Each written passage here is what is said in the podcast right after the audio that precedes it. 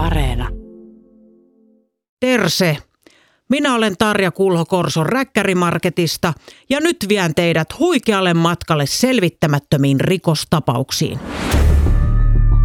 Ylen Instagramissa on Ylen äkkilähtöjä historian sometili, ehkä olet huomannut. Siellä jaetaan entisaikojen lehtileikkeitä aika viattomilta tuntuvista tapauksista – mutta niihin ei mennä koskaan pintaa syvemmälle ja siihen, mitä oikeasti on tapahtunut. Joten nyt on aika korjata asia. Ja tästä se lähtee. Rikospodcast. Tänään kysyn, lensikö Halmstadissa vuonna 1950 ufoja vai ei?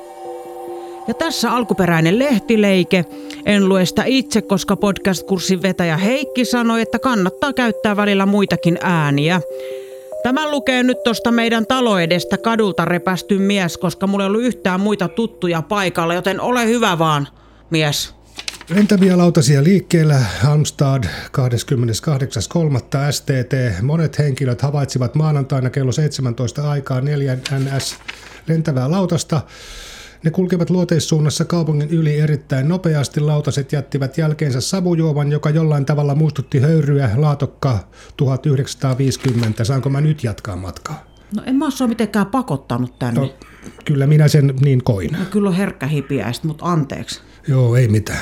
Terse. No terse. Tämä oli hyvin hämmentävä rikostapaus.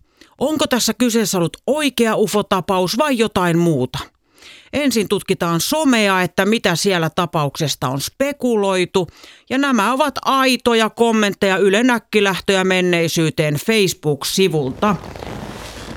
Eli katselen pädistäni tossa kohtaa. No niin, täällä on yksi, että joo, 1930-luvulla ilmestyneissä sanomalehdissä on usein esillä kummituslentokoneet – ja viranomaiset pitivät näitä havaintoja harha näkyinä. Kyse lienee ollut itänaapurin tiedustelukoneista. Hmm, ja niiden olemassaolo ei haluttu myöntää tavalliselle ihmiselle ennen vuotta 1939. Ehkä, ehkä kansse, kansse. Yksi sanoo, olisiko jotkut saanut huonoa ja liian kuumaa soppaa ja heittäneet sen lautasineen menemään. Hmm. Lol, kuten täällä Korsossa sanotaan. No niin, oli niin tai näin, joku tässä mättää. Mun on lähdettävä tutkimaan tapausta Ruotsiin. Matkustin nyt laivalla tota Tukholmaan. Mä oon tässä autossani, ajoin just laivasta ulos. On matkalla kohti Halmstadia ja mielessäni myllertää useita kysymyksiä. Ensinnäkin voiko noin monta ufoa lentää yhdessä törmäämättä toisiinsa ja ketkä tän on todistaneet? Löydänkö ketään, ketä siellä on ollut paikalla? Puhelin soi. Mäpäs nauhoitan tän. Siellä on vanha ystäväni Teija Longpakka Korsosta. Hänellä on siis ruotsalaisia sukujuuria. Hänellä voisi olla tästä tapauksesta tietoa. Ottakas vähän.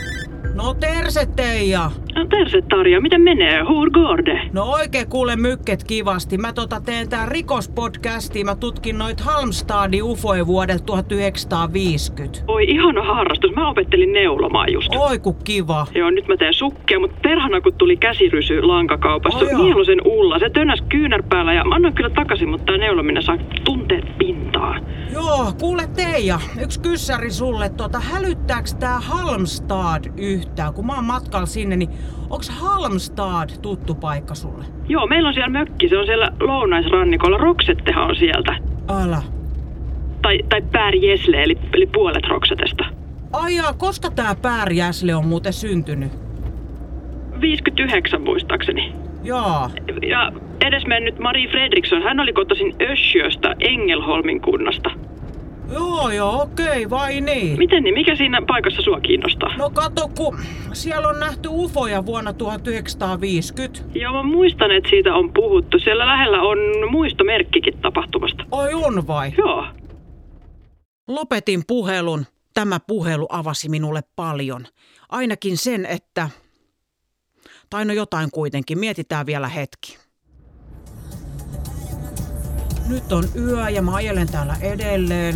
Halmstadin on GPS mukaan vielä 10 kilometriä, eli ei kaukana. Ja mä mietin tässä, että miksi tää on mulle niin tärkeä juttu, niin tää jotenkin osuu lähelle mun sydäntä, koska näin meidän kesken, niin mä uskon ufoihin. Mä voin kertoa sen teille suoraan, jotta tääkin podcast olisi semmonen rehellinen jotenkin.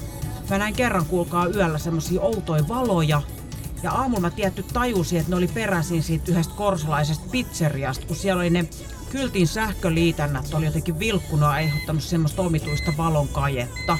Mutta se olisi ihan hyvin voinut olla UFO. Että kyllä mä uskon niihin. Mitäs nyt tapahtuu? Miksi auto sammuu? Apua. Kauheet, mitä mä nyt teen?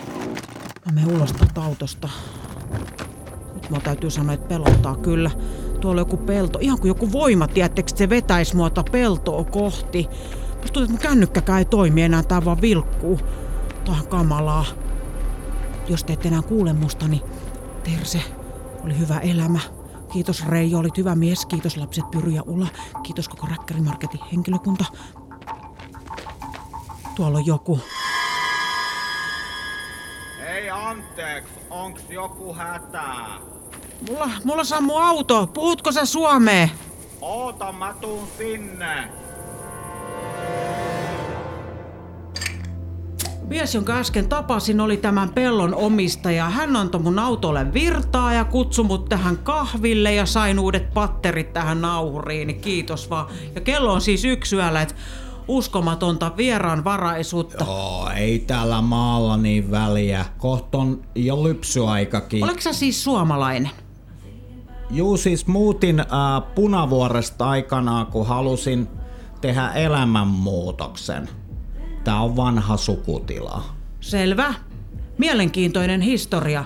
Mä teen tässä nyt rikospodcastia ja mä nauhoitan tätä samalla, niin onhan se ok. Sä voit sit myöhemmin sanoa, jos et sä halua, että mä käytän tätä. Joo. Niin onks tää, onks tää ok? Joo, kaikki mokomin. Ei minulla ole mitään väliä, että tota, tein itekin punavuori-aikoina podcastiin nimeltä Lattee päivä.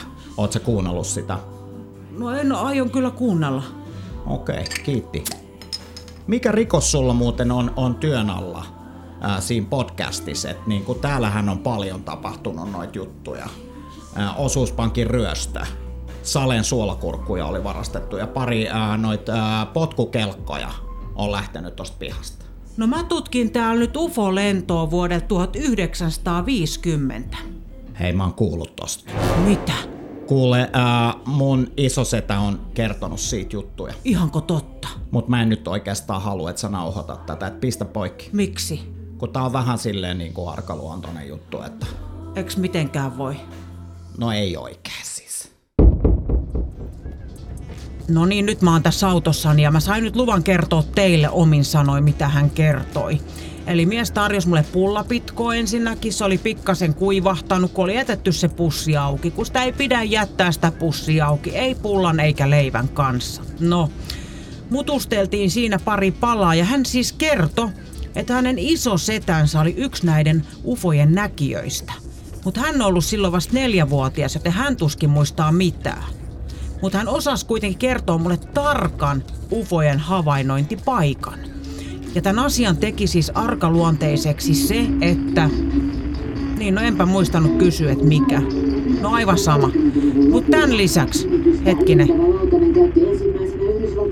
Öö, miten voi olla, että nyt tulee radiossa ohjelma ufoista? Tämä ei nyt niinku todellakaan voi olla sattumaa. Syyttäkää mua vaan foliohatusta. Yhdeksän kirkasta esinettä, jotka olivat lentäneet suurella nopeudella arviolta noin kaksi kertaa ääntä nopeammin.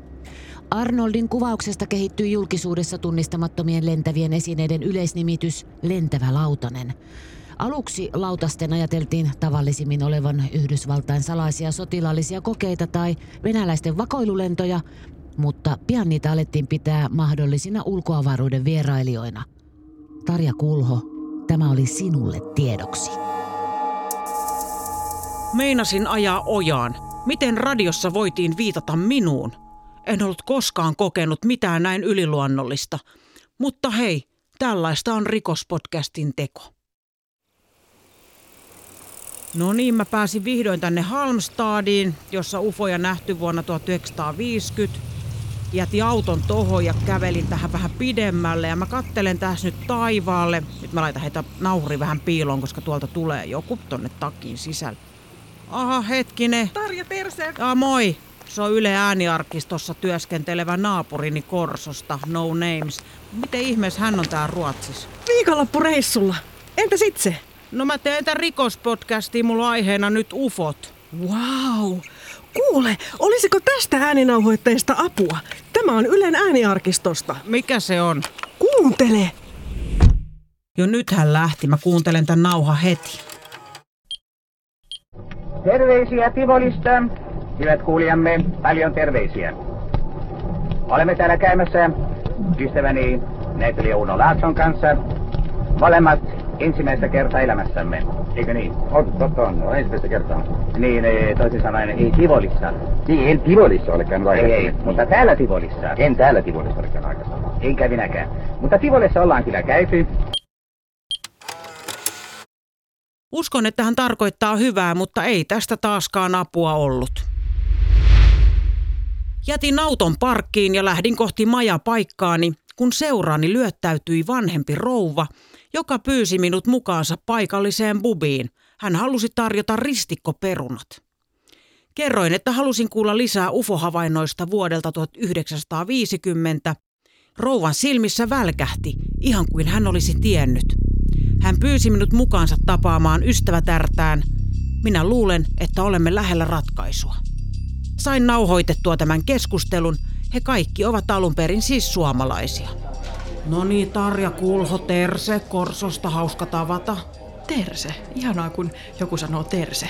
Saanko kysyä nyt suoraan, niin sinä siis näit nämä neljä ufoa? Kyllä näin. Siitä, siitä ne suihkasivat pään yli. No miltä ne näytti? Ufoilta. Iso harmaa lautanen. Ei ollut jouluverhoja enää. Missä? Ufon ikkunassa. Ei ollut jouluverhoa. En saanut rouvasta enempää irti. Päätin mennä motelliin lepäämään. Lisäksi ristikkoperuna kiersi ikävästi mahassani. Silloin tiesin, että jos halusin vastauksia, minun olisi altistettava itseni ufokaappaukselle.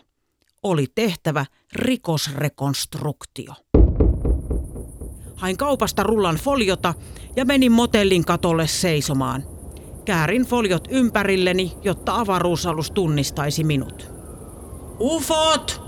Saa tulla! Tulkaa hakemaan minut! Seisoin katolla ainakin 28 minuuttia, koska sinne mentyäni salatut elämät alkoivat ja kun palasin, ne olivat loppuneet. Ymmärsin, että tämä ei tulisi toimimaan. Aloin olla jo melko epätoivoinen, kunnes lankapuhelin pöydälläni soi. Siellä oli mies, joka oli tietoinen tutkimuksistani. Hän halusi kertoa minulle, mitä tiesi. Hän pyysi minut 54,9